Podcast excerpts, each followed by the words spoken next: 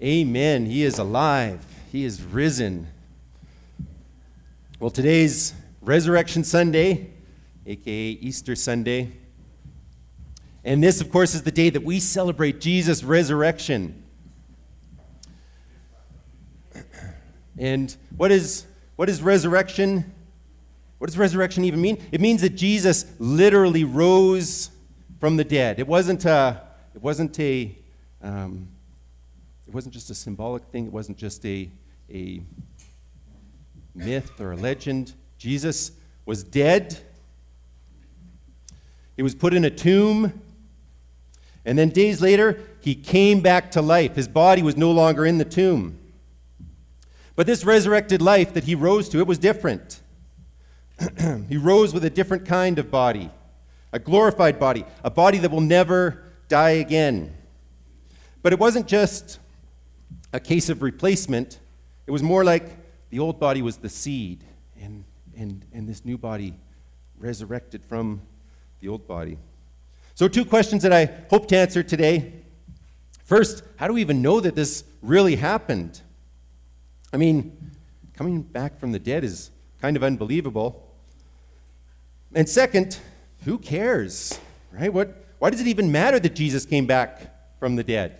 And maybe you're here today and you're a believer and you're like, well, I already know that this is true and I already know why. But I hope that, that you'll still be encouraged as we're, as we're reminded of this truth because this is, this, Jesus' resurrection is the, it's the hinge that our faith swings on. This is, this, this is the, Jesus rising from the dead is the center of our, our faith. And, and even today, I, yesterday I was reading a, an article, an opinion piece by, our, a, I, I guess it was opinion, an opinion piece by a woman that is president of a, I think it's even a Christian college, and she would call herself a Christian. And she was making the claim that, you know what, the, the resurrection, we don't even know if it really happened. What matters is that we love each other. And it's like, no, no, it does matter that we love each other, but Jesus did rise from the dead physically and literally, and this, this is core to our faith. And so, so believer, I encourage you as well that, that you would be encouraged by this, um, that, that uh, you would guard against that, that temptation that Satan might sometimes try and plant in our mind that it's like, oh, this wasn't real, this isn't, this is just a symbolic thing or something else. And you would be reminded that no, Jesus literally rose from the dead, and that changes everything. So let's jump into the text. If you have a Bible with you, we'll be in John chapter 20 for starters. And uh, John chapter, yeah, John chapter 20. And leading up to the events described in John chapter 20, Jesus dies by crucifixion. In John chapter 19, verse 30, Jesus said, It is finished. And with that, he bowed his head and gave up his spirit. Friends, this was Good Friday. Good because this was the moment that Jesus died for us. When I'm talking to kids about Jesus' death, I'll sometimes tell them, when you do something bad, you get in trouble. And we've all done bad stuff. Jesus got in trouble for us, and that's why he died on the cross. It's not good that we've done stuff deserving of death. It is good that Jesus paid the price that we could never pay, and that's why it's called Good Friday. So after he died, they took Jesus' body and they put it in a tomb. The next day was a Sabbath when no work was to be done. And then came Sunday, the first day of the week. And that gets us to John chapter 20, verse 1.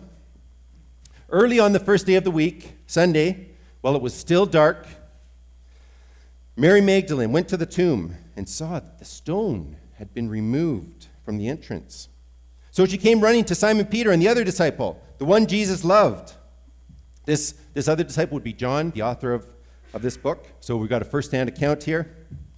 And Mary Magdalene said, They've taken the Lord out of the tomb, and we don't know where they have put him. so Peter and John started for the tomb. Both were running, but the other disciple outran Peter. It, it seems that John was quite happy that he was the faster runner in this case. So the other disciple outran Peter and reached the tomb first. He bent over and looked in at the strips of linen lying there, but did not go in. Then Simon Peter came along behind him and went straight into the tomb, right? Because Peter, as we know, is or he's known as, as the more brash and, and impulsive one. And so, of course, he just rushes right past John, right into the tomb. What is going on here? Peter saw the strips of linen lying there, as well as the cloth that had been wrapped around Jesus' head. The cloth was still lying in its place, separate from the linen. Finally, the other disciple, who had reached the tomb first, right, just in case you forgot who's the fastest runner, John throws it in there again. So finally, the other disciple who had reached the tomb first also went inside. He saw and believed. They still did not understand from Scripture that Jesus had to rise from the dead. Ah, friends, let's pray.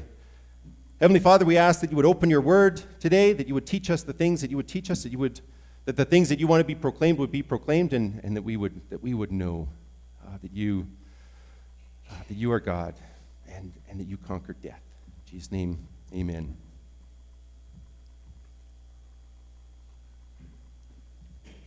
So at the end there, it says, John saw and believed. Saw what? That the tomb was empty, right? It's like at that moment, boom, John got it. He saw the empty tomb, boom, he knows what happened here. Jesus' body isn't here. The grave clothes are still here. Where's Jesus? Processing, processing. He's alive. John saw and believed. And the text doesn't tell us here that John is alive, only that the tomb was empty. But in the following verses, John appeared to Mary Magdalene, or sorry, Jesus appeared to Mary Magdalene in, in verse 11, John chapter 20, verse 11, starting there. Jesus appeared to his disciples, starting in verse 19. Jesus appeared to Thomas, starting in verse 24. Jesus was and is alive. Now, that's great and all, but how do we know that it really happened? It's been said that extraordinary events require extraordinary evidence. And so, a guy coming back to life, never to die again, that's pretty extraordinary. Do we have extraordinary evidence? I believe we do. John makes the case by telling about all the people that saw Jesus after he rose from the dead. Right? He's like, You know Mary. You know the disciples. Thomas, you know him. They saw Jesus. And for us today, we can't talk to Mary or Thomas, any of the other disciples. How do we know that John didn't make this stuff up? Well, let me give you a few reasons. First, John isn't the only one to give us an account to give us accounts of witnesses. Paul does too. In 1 Corinthians chapter 15, verses 5 to 8, um, he tells us the resurrected Jesus appeared to Cephas, also known as, as Peter, and then to the 12. Then he appeared to more than 500 brothers at one time, most of whom are still alive, he said, though some have fallen asleep. Right? And this, this example is great 500, most of whom are still alive. Paul's saying, ask them about Jesus. Then he says, some have fallen asleep, right? Because now that Jesus has conquered death, death is no worse than falling asleep. We can refer to it that way. And then he appears to James, Paul says. And, and recognize that, that just like with John's list, you and I can't talk to these people. By now they have all died. Nonetheless, this evidence helps us, right? 1 Corinthians is another witness, written at another time by a different author.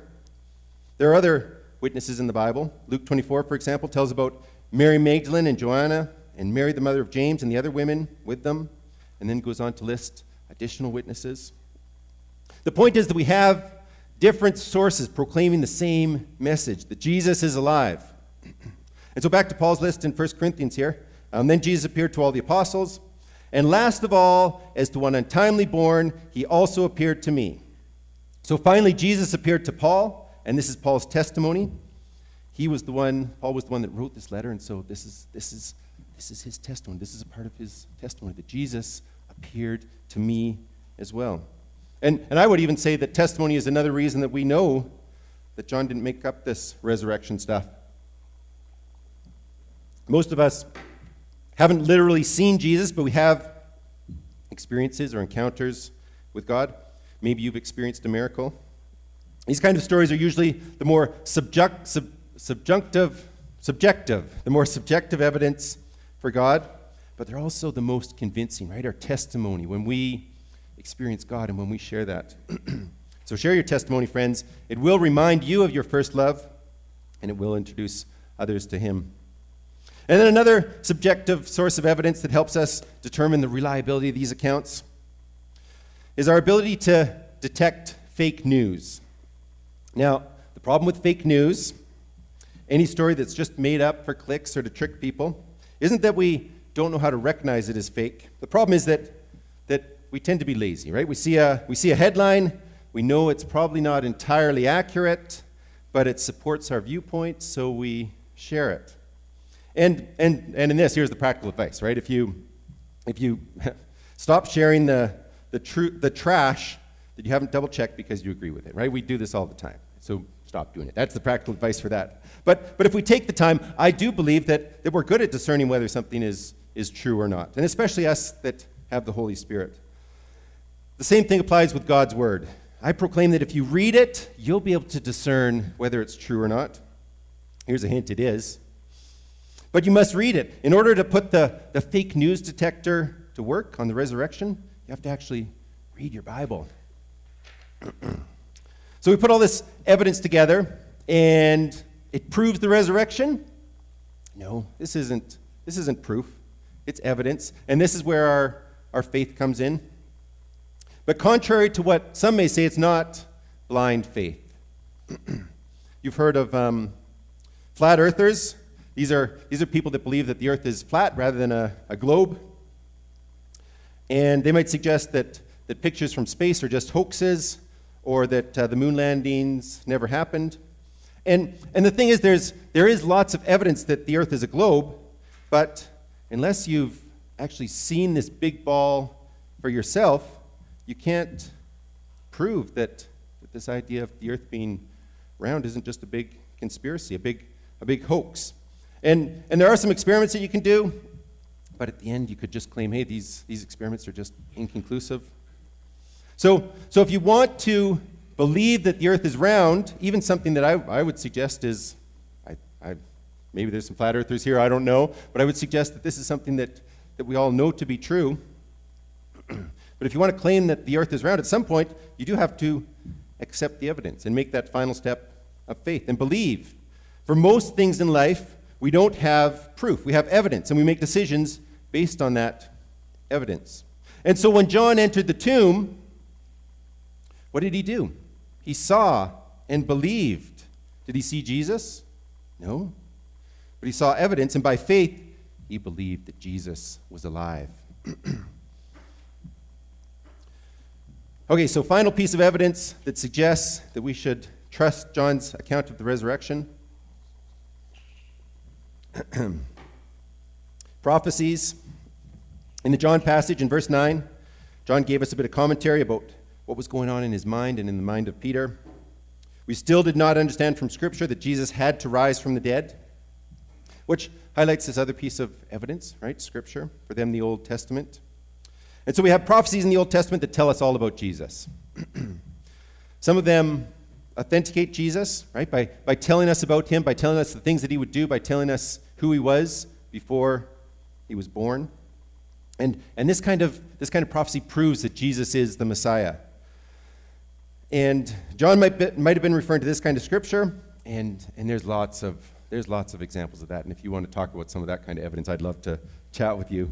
Um, but, but I think that John here was referring more to, to theology, right? The, to the things that God had taught his people that would have been true for all time. To the things that God had taught his people in the Old Testament that they knew to be true. And then when these things played out, it's like, how does this, how does this all work out? And, and knowing their, theology that existed in the Old Testament, their, their understanding of who God is and, and, and how things had to happen, had they, had they, and eventually John and Peter did, had they stepped back and thought, well, how does this all fit together? Oh, Jesus is alive. And one of my favorites that speaks, um, it speaks more about our resurrection, is in John, uh, Job chapter 19. And this is verses 25 to 27. And, and this was penned way before Jesus' earthly ministry. Job said, I know that my Redeemer lives, and in the end he will stand on the earth. And after my skin has been destroyed, yet in my flesh I will see God. Right? Job knew that his body would that he would die, that his body would decay, but he also knew that in the flesh he would see Jesus. That somehow his body would be resurrected. Verse 27 I myself will see him with my own eyes, I and not another. How my heart yearns within me. Even though Job knew he would die, he also knew that he would see Jesus in the flesh. See Jesus in his flesh, in, in Job's flesh. If you know the Old Testament, the parts of the Bible written before Jesus, then you know that Jesus had to come back to life. Jesus' resurrection, it wasn't a new plan, it had always been the plan. and so there we have it. That's some of the, some of the evidence, and there's plenty more.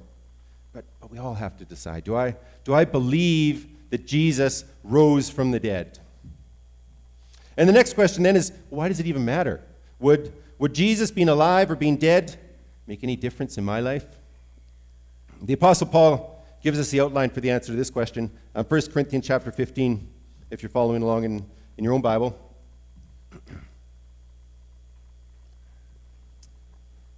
Um, Paul in 1 Corinthians 15, verses uh, 12 to 19. He says, But if it is preached that Christ has been raised from the dead, how can some of you say there's no resurrection of the dead? If there's no resurrection of the dead, then not even Christ has been raised. And if Christ has not been raised, our preaching is useless, and so is your faith. More than that, we are then found to be false witnesses about God. For we have testified about God that he raised Christ from the dead. But he did not raise him if, in fact, the dead are not raised. For if the dead are not raised, then Christ has not been raised either. And if Christ has not been raised, your faith is futile. You are still in your sins. Then those also who have fallen asleep in Christ are lost. If only for this life we have hope in Christ, we are of all people most to be pitied. so, verse 17 or starting in verse 17, we get four reasons that the resurrection matters.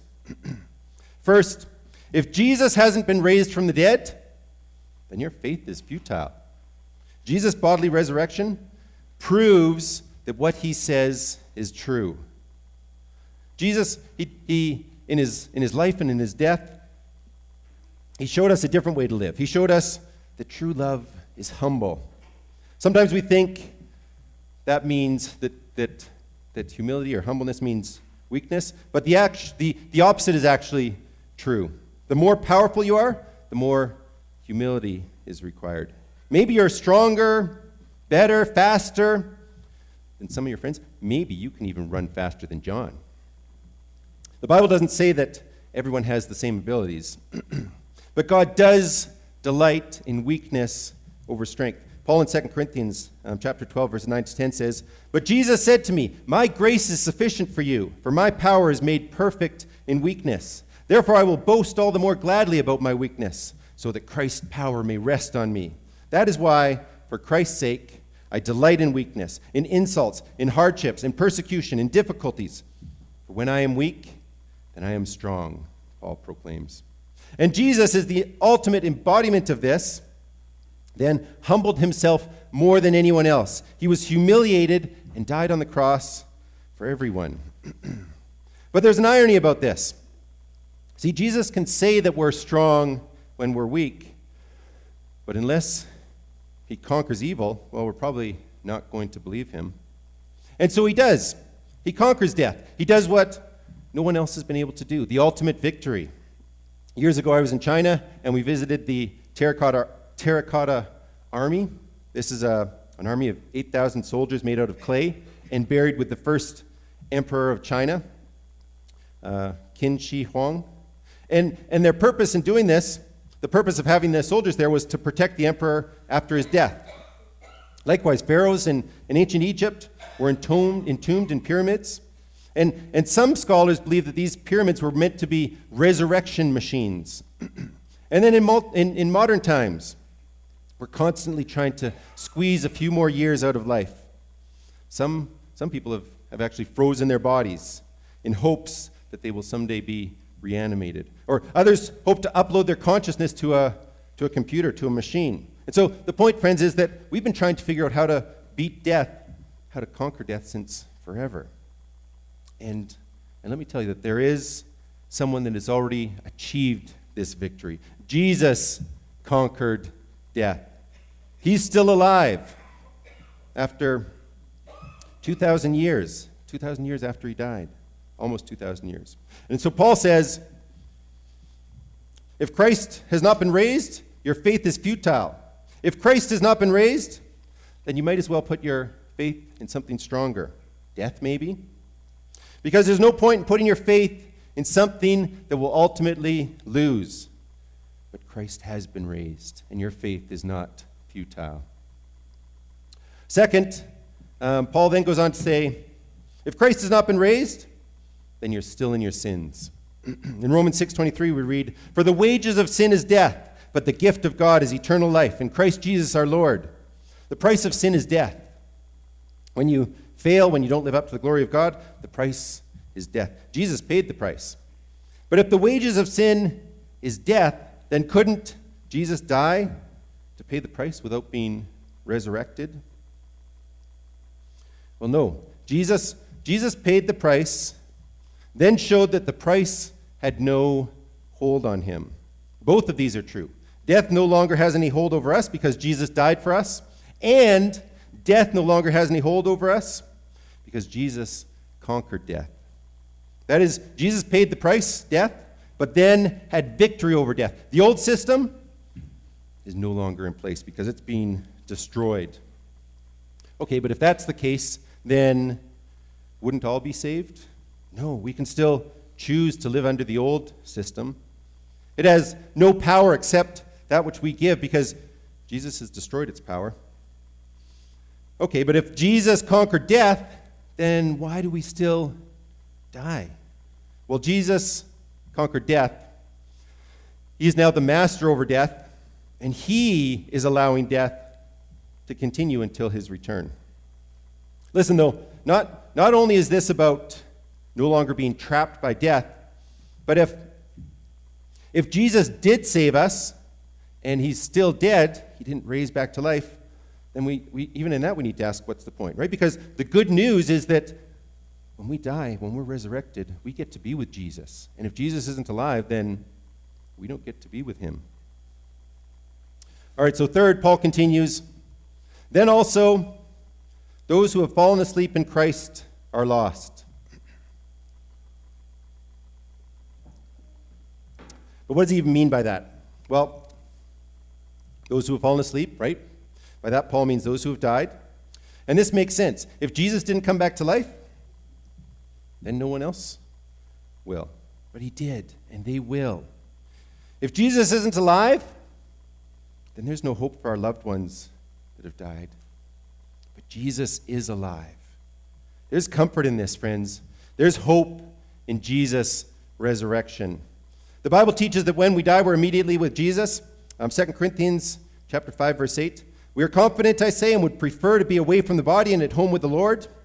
And so, even though this is true, even though when we die, our spirit is with Jesus, I think, I think we all know that that isn't the end. This isn't the full good news. We're more than disembodied spirits. We know that unless the body is raised, we're lost. We haven't truly been resurrected from the dead. Or think of it this way Is a ghost alive or, or dead? I think most of us would say dead, but kind of alive, in between, right? Until, until our spirits are, re- are, are reunited with our resurrected bodies, we aren't truly alive.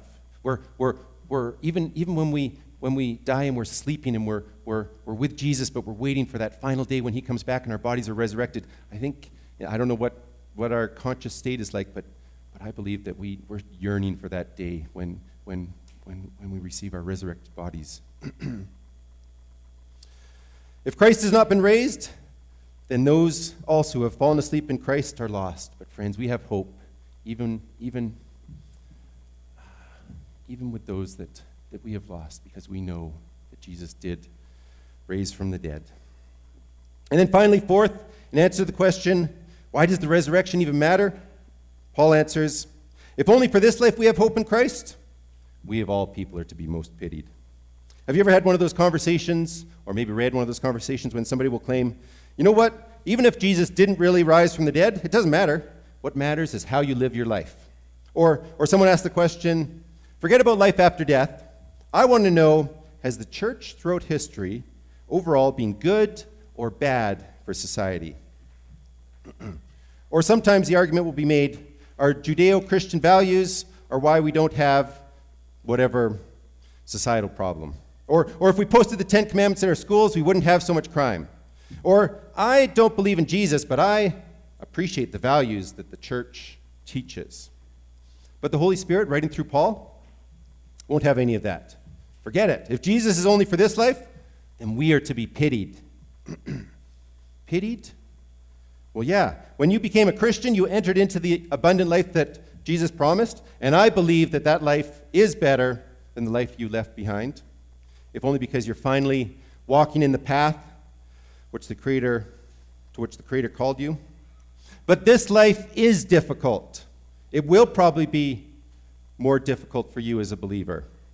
So if you're living a lie and you're living a more difficult life to follow that lie, then yeah, you're to be pitied. Whether you're walking with Jesus or living without him, this life is difficult at times. I think we all know this world is broken. It's beautiful, but if you're like me, then you just yearn for more. Here's the good news there is more, friends. Our hope in Christ means that we too will be resurrected to a new heaven and a new earth that aren't broken. All right, let's, uh, let's finish up here.